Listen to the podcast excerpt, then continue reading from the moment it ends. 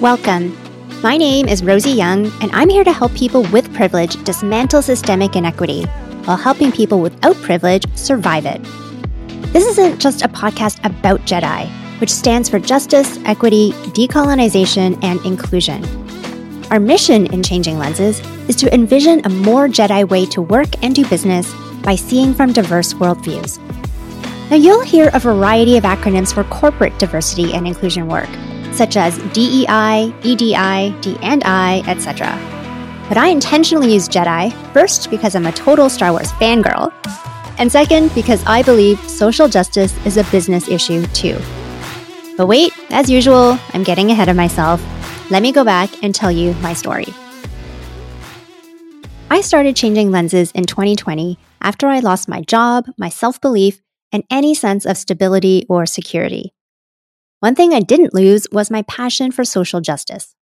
My life goal is to reduce social inequity and discrimination, especially in wealth, race, and gender. I just didn't know how to do that as an unemployed professional accountant and H R executive with no field experience in social work or anti-racism.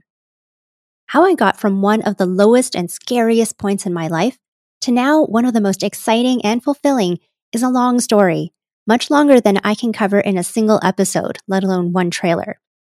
So you'll hear parts of my story spread out through the seasons, especially in the Real Talk with Rosie episodes. Meanwhile, here's what you should know as an intro. As I mentioned, my name is Rosie, and I'm the founder and solo C E O of Changing Lenses. I'm not just a podcaster.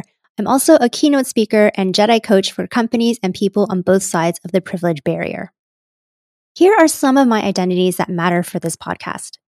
I'm a cisgendered, straight, middle-aged single woman without the benefits of a nuclear family. I emigrated from Hong Kong to Canada when I was a baby, and I have invisible and episodic disabilities in the form of depression, anxiety, and other chronic health issues. There are a lot of things that fuel my fight for social change, and my lived experiences as those identities are some of them. There are also a lot of experiences I've seen and heard happen to other people, people without my privileges of being a middle-class, light-skinned, well-educated, fluent English speaker. People like George Floyd, Breonna Taylor, and the Indigenous survivors of Canada's residential schools. But it's not just the big public incidents of racism and discrimination that I'm fighting. In my twenty years of corporate work experience, discrimination in the workplace usually isn't obvious. Unless they're trying to get fired, no one is declaring that they're racist or sexist or whatever-ist. These otherwise good people, as my guest Shanaz Gokul describes in episode one oh eight, would one hundred percent support the statement that Black Lives Matter while simultaneously enforcing and promoting the business practices keeping Black professionals out of the C-suite. I know this because I'm one of them. And so are you. Western business culture is based on normalized best practices which uphold capitalism, white supremacy culture, and colonial values. If we're educated in Western universities and trained in Western workplaces, then the same Western business culture is ingrained in us, whether or not we're aware of it. And that's why we need to change our lens. I got the idea for Changing Lenses from René August, a decolonization educator from South Africa. She describes bias and worldview using this analogy, and I quote, "If I looked at a drop of water through a microscope and magnified it by one hundred, I would see something completely different to what I see in my hand.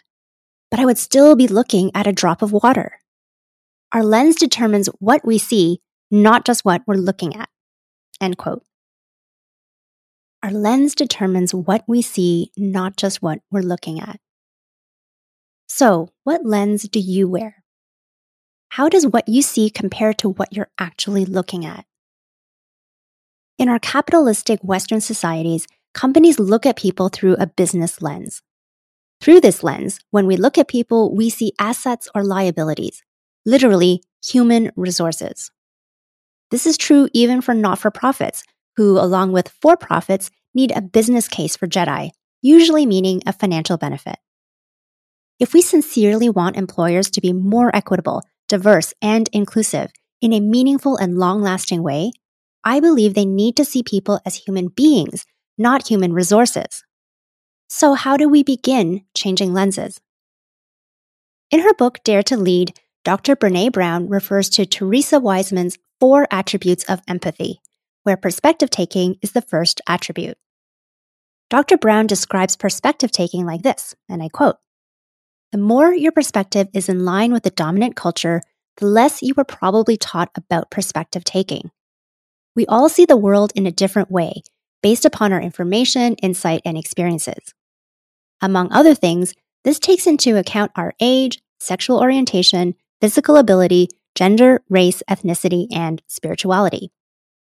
We can't take off the lens from which we see the world. Perspective taking is listening to the truth as other people experience it and acknowledging it as the truth. What you see is as true, real, and honest as what I see. So let me be quiet for a minute. Listen and learn about what you see. Let me get curious about what you see. Let me ask questions about what you see." End quote. When I started my own Jedi journey, my perspective was definitely in line with the dominant culture. I thought I knew about racism because I've been called a chink and had other racist slurs thrown at me. But I knew nothing about how Black folks live in real danger of being killed by the police just for being Black. To be honest, I was one of those people who clutched my bag or crossed the street if a Black man came too close to me. I thought I knew about gender discrimination because I've sat in H R meetings deploring the higher percentage of men being promoted over women. But I knew nothing about how Black women are subject to unwanted touching of their hair. And that's if they're lucky enough to get a job without being forced to cut or change their hair. I thought I knew about bias against immigrants, foreign workers, and people who speak English with a quote-unquote accent. Meanwhile, I was clueless about the rights and freedoms taken from Indigenous peoples by colonists and settlers like myself, who believe I own my land just because I paid for it. What changed my lens is hearing the stories and experiences of people living in inequity and fighting against it.